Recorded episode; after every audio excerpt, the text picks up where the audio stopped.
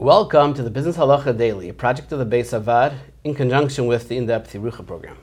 I'm joined today by Dayan Yitzchak Grossman, Rosh Chabura of Greater Washington Community Kollel, and Dayan at the Bais HaVaad.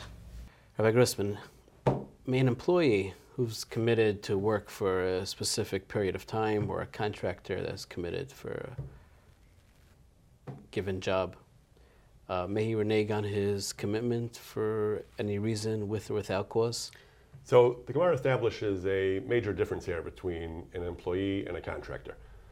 The exact difference between the two is not so clearly defined. The, the dominant approach is that an employee is someone whose hours are fixed. He has to work at specific times set forth by the employer, while a contractor is someone who has to get the job done on his own schedule. Others focus on the difference, the difference being that the contractor is paid per job by the job while the employee is paid by the hour. But the Gemara says very clearly that an employee is always generally allowed to renege, generally allowed to withdraw from a commitment because there's a fundamental anti-slavery principle in the Torah. If You leave in Israel avadim. Hashem says that the Jews are His servants. Avadayhem v'lo avadim lavadim. That a Jew is not an eved, and therefore a, a poel, an employee who would otherwise be considered an eved, is allowed to walk away because he's not an eved.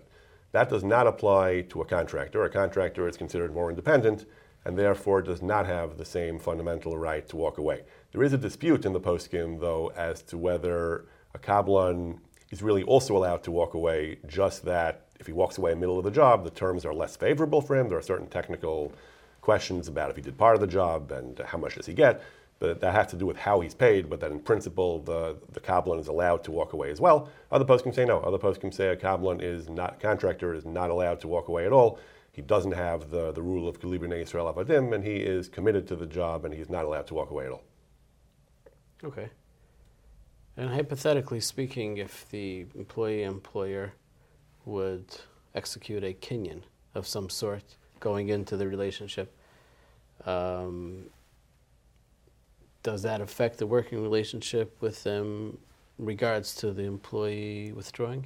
This is a major dispute among the poskim. There is an opinion of the Ritva who says that when a kinyan is made, even a poel is not, not allowed to withdraw from the deal. Shach disagrees. Some poskim say there is no such thing as a, as a kinyan. The kinyan doesn't even work in such an arrangement. Others say that even if a kinyan does work, the, the, the anti-slavery rule of Ki li bnei Yisrael avadim would trump that, would override that, and he'd still be allowed to uh, walk away. So many poskim say that a poel can never be bound, even with the kinyan.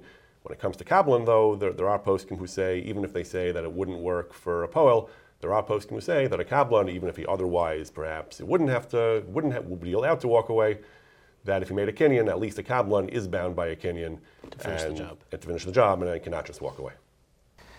If you enjoyed this video and would like to receive more like it or to sponsor a future video, please visit baishavaad.org.